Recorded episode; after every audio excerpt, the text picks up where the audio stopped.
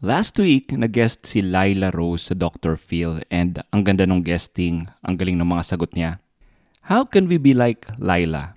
Sama-sama natin pag-aralan kung paano i-defend ang pro-life arguments dito lang sa The J. Aruga Show.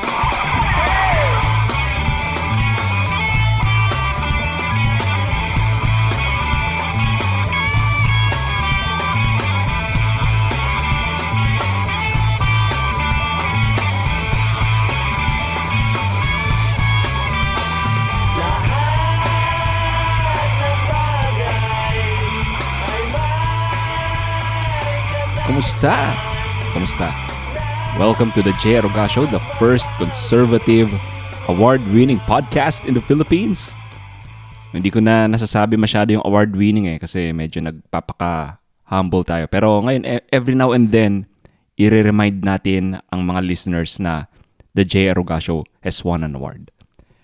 Okay, before we begin, this is the last week of our raffle at dahil may bagong episode tayo, may bagong pagkakataon na naman tayo to add raffle entries. Kaya ano pang hinihintay nyo? Baka kayo na ang manalo ng coveted prize na The Babylon Bee Guide to Wokeness. Para ganahan kayo, let me read some excerpts from the book. Continuing the answer to the question, what does being woke mean? Here's number three. Worshipping the planet because humanity is evil.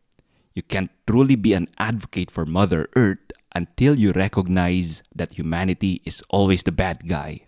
Fight hard for population control, which of course never includes you or anyone you like. Number four, finding the racism, sexism, and hatred in everything. They're everywhere. You can see them if you try hard and believe in yourself. Ayan, hindi pa ba kayo na-excite to have a copy of this book? Hindi pa ba nababasa ang appetites nyo? Oo nga pala, bago tayo magpatuloy, gusto ko ring pasalamatan ang guest natin last week, si Gerald Dorado of the Powerful Comics Man podcast. Sobrang enjoy ang usapan namin about the film and graphic novel Watchmen ni Alan Moore. So check that out. Umabot ng dalawang oras ang kwentuhan and ganyan talaga kapag kasama ko si Gerald, napapahaba ang discussion. Ano ang topic natin ngayon? Two weeks ago, guest si Lila Rose sa show ni Dr. Phil. The subject, of course, is abortion and I think Lila handled it well. Mukhang siya lang kasi yung pro-life sa panel and kalaban niya ang other guest, kalaban niya si Dr. Phil, kalaban din niya ang audience, kaya hanga ako sa pinakitang composure ni Laila. Of course, mula sa perspective ng left, pinulbos daw nila si Laila. And minsan even if you're presented with the same evidence, video, or experience, people can still tend to come up with different conclusions. Ang prime example nito is nung nagpunta sa space ang isang Russian cosmonaut, si Yuri Gagarin, the first man in outer space.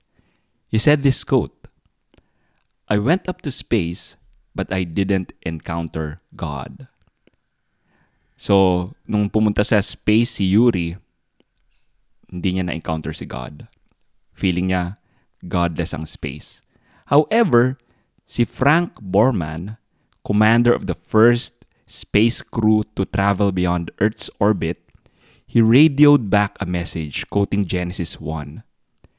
In the beginning, God created the heavens and the earth. And after that, he explained na kaya siya napakote sa Bible is because of this. And I quote, I had an enormous feeling that there had to be a power greater than any of us, that there was God, that there was indeed a beginning. End of quote. Si James Irwin, who walked the moon in 1971, said, I felt the power of God as I've never felt it before. So ano ang point ko sa lahat ng ito? Gusto ko lang sabihin na two people shown the same evidence or video could come up with different conclusions. Ngayon, hayaan yung i-play ko na lang sa inyo ang audio ng Dr. Phil guesting ni Laila. Let's listen to some of the conversations. Here's one where she was asked if abortion should be allowed as a medical procedure if a baby has a complication and is about to die anyway. Let's listen to her response. What do you think? You, you don't think Nancy should have been able to have an abortion? I mean, Nancy, my heart broke when I heard your story because that's the worst thing any mom wants to hear is that their baby is going to die, their baby has a life threatening illness. Um, my, my husband and I, we had a miscarriage about two years ago. They were some of the darkest days of my life. And they were dark days because it was our child. You know, we knew this was a baby. And I think that's the fundamental point here is that this, we're talking about a baby, we're talking about a human life. And the pro life position is that all humans have human rights. And the first right is life, to not be killed. You know, from the moment of fertilization until natural death. And so, you know, Nancy, you deserve better. You deserve better health care. There's perinatal hospice, there's palliative care, so that your baby could be could die in the loving arms of their of their parents instead of at the abortionist tools. Ang galing. Galing ni Laila, di ba? How I wish I could be that quick to think of a response and to be sympathetic kapag heated and difficult ang question on abortion. Ang maganda sa sagot ni Laila is she brought up that she too experienced a miscarriage and she can empathize. The next clip that we'll listen to, ito mas heated. May galit na audience na inaaway si Laila. Medyo mabigat itong pakinggan pero let's hear it anyway. There is nothing you could possibly say to justify that level of lack of empathy. And that's the problem I feel like in this country at the moment. We were founded on the lack of empathy, and we've just kept up with that tradition. If, if You have no empathy. abortion is devastating for, to women's mental health, no one talks about that. The year after a woman has an abortion, it's really like the, the year after a woman to have the child. the- what kind of trauma is the that? trauma that is from the rape. somebody? The trauma is from the rape. The child's an innocent party there. The child we isn't don't born take out gener- it's not there. we, we should not take out generational sin on a child to say there's generational sin and that dad was But an abuser, the so the we're child should be about killed. sin at this That's rate. not we're fair to the child. about rights. And he just Yes. said we've been taken, a right has been taken away from us. And what is next? I want to address that because our fundamental human right that we all share in this room is life. It's the first human right. Laws are meant to protect the weak. In a society, who's the weakest? Who's the weakest in the society? A child. The poor. They don't have a voice. They can't speak. A child in the room. That's or a, weak, the but a poor And child we're would gonna be the keep weakest. them that way by and a, and a child with to disability. Listen, whether you live 10 minutes or 10 years or 100 years, you're a human life and you have the right to not be killed. And that's what the pro life fight is all about. That's what we're fighting for a culture of life where we provide real health care. You know, abortion is the intentional destruction of an innocent But human life. doesn't a we can have do a better right to than choose that for A right to choose what? What, a right to doesn't choose what? a woman have what a right to do? choose what happens to her body? But what's in her body? Wow. Galing talaga ni Laila. Sorry kung nagpo-fawn ako sa kanya. Pero nakikita niyo yung level of composure niya. Heated na yung argument, pero siya kalmado pa rin. And ano kaya tong pinagdadaanan ni ate kaya galit na galit siya? Siguro dahil sa dami ng piercings niya sa muka, kaya naiirita siya. Hindi, joke lang. Kung mapapanood niyo yung video kasi parang may piercing siya sa ilong, tapos may piercing siya sa ibabaw ng lips. Pero Anyway, yun nga, notice nung inaaway na si Laila, cool pa rin siya. At ang galing niya sa pagbabalik sa only question that matters when it comes to the abortion debate. What are the unborn? And she frames the abortion debate and brings back the discussion to the true victims of abortion. Pinapakita niya kanina na ang child ang pinaka defenseless sa lahat. And sumagot pa nga si ate na hindi daw, the poor ang weakest in the society. Then ang ganda ng comeback ni Laila. Sabi niya, a poor child ang weakest then. Okay, moving on. There's one conversation where Laila was on the offense. She was making a point to the audience na the abortion side, the pro-abortion side, when you follow their logic, talagang wala kang reason to oppose abortion up to the moment of birth. So listen to this exchange. You were wanting to say something right before we went to break. Thank you, Dr. Phil. Two, two quick things, and I'm so glad we're having this conversation. Um, the first thing is this abortion advocates have decided when life begins in their book. It's at birth. They say before birth, it's not a child, doesn't have human rights, can be killed at will for any reason. And then after birth it magically becomes a human. That's not logical, that's not scientific. We know that human life begins before birth. It doesn't begin at birth. So that's the first thing. The second thing is a question for you, Christian, would be this. You know, the National Organization for Women, my understanding, your organization supports abortion up until the moment of birth for any reason, taxpayer funded. Is that your position? Well, we believe people have a right to choose. Up so until the moment of birth, for any reason. It's not for our organization or myself or anyone else or advocate to determine where they determine that mm-hmm. point is for them and regarding the gestational age of when they seek an ab- abortion care. So it's very important to point that out.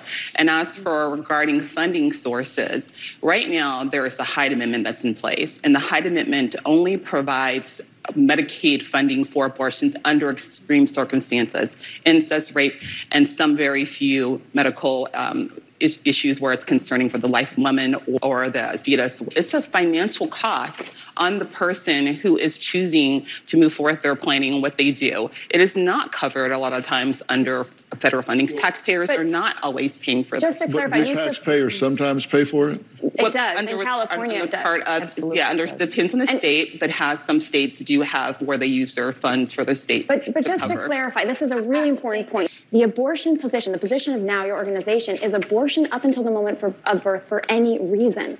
It's an extreme, extraordinary position, and that's built on this idea of dehumanizing the child in the womb which is what the abortion position has done. It's saying they're not a human. If they're conceived in violence, if they have a disability, if they're really sick, kill them. That's the abortion position. And the pro-life position is so saying cor- treat them like a human let being. Let me correct treat your position on now.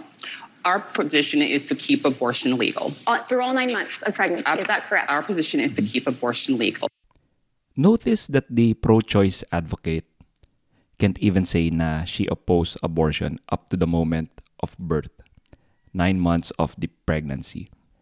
Baka kasi i-push siya ni Laila by asking her, at what point is it okay to abort a baby then? Then mapipilitan siya magbigay ng arbitrary time in a pregnancy. Lastly, si Dr. Phil na mismo ang nakasagutan ni Laila. For some reason, the good doctor was saying that there is no scientific consensus that life begins at conception. Mali siya, of course, but listen to this exchange.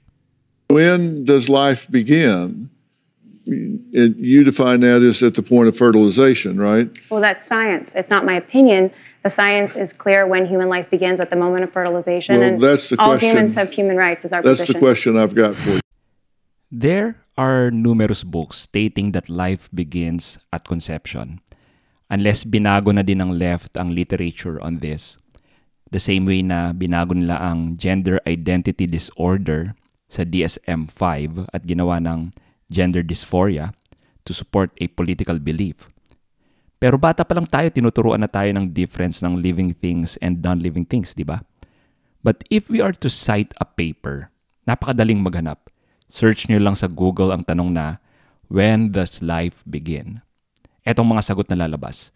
Screenshot nyo na kung nag-search kayo sa Google habang di pa na ma-modify ng leftist ang search results pero for now, okay pa tayo. Ito yung mga lumalabas. Here's from Keith Moore, Essentials of Human Embryology ang title. And I quote, Human development begins after the union of male and female gametes or germ cells during a process known as fertilization or conception. The word is enclosed in parentheses. Fertilization is a sequence of events that begins with the contact of sperm with a secondary oocyte, ovum, and ends with the fusion of their pronuclei, the haploid nuclei of the sperm and ovum, and the mingling of their chromosomes to form a new cell. This fertilized ovum, known as the zygote, is a large diploid cell that is in the beginning or primordium of a human being. So here's another textbook. It's from Douglas Considine entitled Van Nostrand's Scientific Encyclopedia, 5th edition.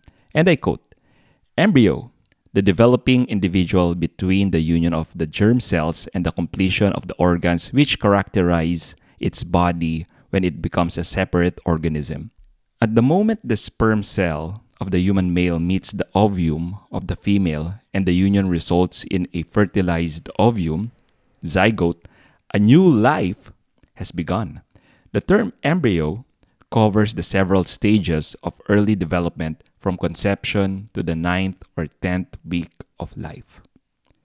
These are quotes from a few textbooks pero marami pa to. Hindi mahirap maghanap for now. Kung meron man tayong matututunan kay Lila Rose, that is to always bring back the discussion to the only question that matters in this whole abortion debate. What are the unborn? And kailangan i-humanize natin ang unborn. Yun ang ginagawa ni Lila.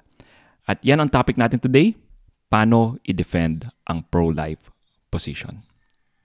Medyo na pahapyawan na natin tong topic na to dun sa episode na Abortion in the Case of Rape ng podcast na ito. We discussed the technique called TOAT, TOAT, or Trot Out a Toddler. Kung gusto nyong balikan yung episode, it's in Season 3, Episode 40. Basically, trotting out a toddler is this. For every reason that the pro-choice have for getting an abortion, just substitute a toddler instead of the unborn.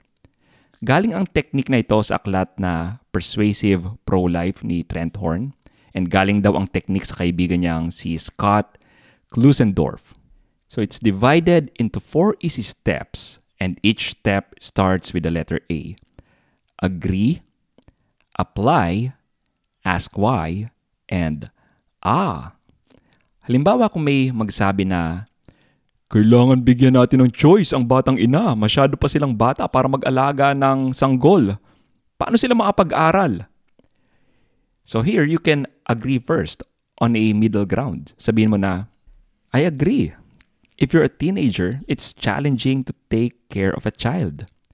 At itong step na to, kailangan natin gawin ito. Kailangan natin mag empathize dun sa kausap natin. And yun yung ginawa ni Laila, di ba? Parang binring up niya na she had a miscarriage. Nakipag-empathize siya dun sa mga kausap niya. And the reason we agree first also is because tao din naman tayo. Hindi mo makakonvince ang isang pro-choice person to see the humanity in the unborn kung hindi niya makita ang humanity sa kausap niya. That's why we need to find a middle ground agree as much as possible. The next A is to apply trot out a toddler. Ask, what if ang isang batang ina ay may sanggol na naipanganak na? Tapos nahirapan siyang mag-concentrate from her studies dahil inaalagaan niya ito. Would it be okay to kill this child dahil sa gabal sa kanyang pag-aaral? If sane ang person na kausap mo, definitely sabi niya it's not okay. Then ask Why is it not okay? Ito yung third A, ask why. The pro-choice advocate might say, because it's illegal. Then press mo siya. Would you agree to make it legal, yung pagpatay ng sanggol kung sagabal ito sa pag-aaral? Of course, unless morally deranged ang kausap mo, ang isasagot niya ay hindi. And thankfully, marami ang hindi morally deranged kausap. At this point, you brought the discussion to the only question that matters in this abortion debate. You can say the last A. Ah, so the issue is not because bata pa yung girl. If it's not okay to kill a born child kahit na mahirap para sa young girl mag-aral, I think our disagreement stems from the difference of a born child to the unborn child. Now you go to the only question that matters in this abortion discussion. What are the unborn? Ano ang kinaiba ng unborn child sa sanggol na isinilang na? Because kung di human beings ang unborn, then abortion should be fine. Paano natin ipoprove na human beings ang unborn? Ano ang pwede nating sabihin kay Dr. Phil na nalilito na ata kung when life begins? Halimbawa, wala kang Google, wala kang data, hindi mo ma-research yung mga papers when life begins, yung mga pinag-usapan natin kanina, What can you say? Here's what you can say. Galing ito kay Steve Wagner. Sabi niya, all you need is 10 seconds to say this. Here are three questions you can ask a pro-choice advocate. Number one, if it's growing, isn't it alive? Number two, if it has human parents, isn't it human? And number three, human beings like you and me are valuable, aren't we? You need these three questions to prove that the unborn is alive, human, and a whole organism. Mahalaga na ma-establish nyo na whole organism ang fetus or embryo dahil baka pilosopohin ka sa unang tanong. If it's growing, isn't it alive? Paano ang tumor? Paano ang nunal?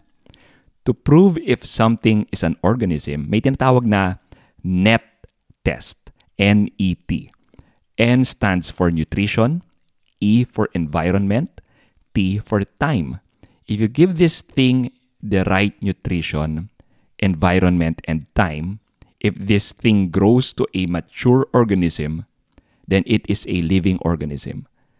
Ang sperm, ang egg cell, ang nunal, hindi sila nag-grow into its mature form kahit nabigyan mo ng nutrition, environment, and time.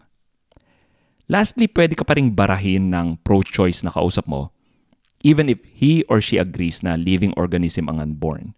They could still deny that the unborn is a person. And to do this, they could either set the bar too low na pwedeng makasali ang mga hayop as a person, pwede lang pataasin ng bar to a point na pati toddlers ay hindi makasali sa definition nila ng person, or pwede lang gawing arbitrary ang bar. Pero tayo as pro-lifers, we can anticipate ang reasons nila to any of these four things, which is summarized in the acronym SLED.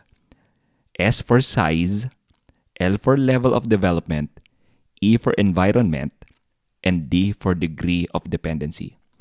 So kapag binring up nila ang size, maliit pa ang unborn eh. Tanungin mo, ano ba dapat ang size para makonsider kang person? Kapag binring up nila ang level of development, hindi pa nakakaramdam ng pain yan o hindi pa nakakaisip ng rational thought iyan. Tanungin mo, di ba ang mga sanggol hindi pa nakakaisip ng rational thought? Hindi ba sila person? Kapag may anesthesia ka at hindi ka nakakaramdam ng pain, hindi ka ba person? Kapag binring up ang environment, nasa sinapupunan pa yan eh. Tanungin mo, bakit nagiging person ito kapag nag-pass na siya sa birth canal? And lastly, kapag sinabi niya na hindi pa viable yan eh, dependent pa yan sa magulang niya. Sabihin mo, ano ang level of dependence na kailangan para maging person ka? Kapag may 2-year-old na nalulunod sa pool at dependent siya sa iyo para sagipin mo, okay lang ba na hindi siya sagipin dahil dependent siya sa iyo? Hayaan mo siyang irrationalize ang kanyang posisyon by asking why any of these reasons make an unborn child not a person. So there you have it. Alam ko madami tayong pinag-usapan today pero para matandaan nyo, ito ang mnemonics. Tote, trot out a toddler. May four A's ang mga ito. Agree, apply, ask why, and ah. Then, 10-second questions to prove that the fetus is a live human organism. If it's growing, isn't it alive? If it has human parents, isn't it human? And if it is human, then does the unborn have value? Net, nutrition, environment, and time to answer the question, what is an organism? And lastly, kapag personhood ang debate, SLED, size, level of development, environment, and degree of dependency. So, pwede kayong mag-set ng mnemonic device sa isip nyo. Isipin nyo lang, nakasakay ka sa sled, may hawak kang net, nag-slide ka sa slope for 10 seconds, and sumisigaw ka ng, ah! Tapos may 4 A's na lumalabas sa bibig mo. So in no time, you will be a bulletproof pro-life advocate. Pero huwag kang susugod sa tunay na barilan ha.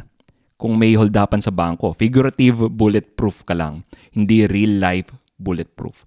Lahat ng discussion ko ay galing sa aklat ni paring Trent Horn, Persuasive Pro-Life. Grab a copy of that book available in Dumb Ox Books, our partner bookstore. Marami pa doon, marami ka pang matututunan sa aklat na yon. Okay? Conservatives, let's start conversing with friends who disagree with us in abortion in a charitable manner so that we can take back the culture.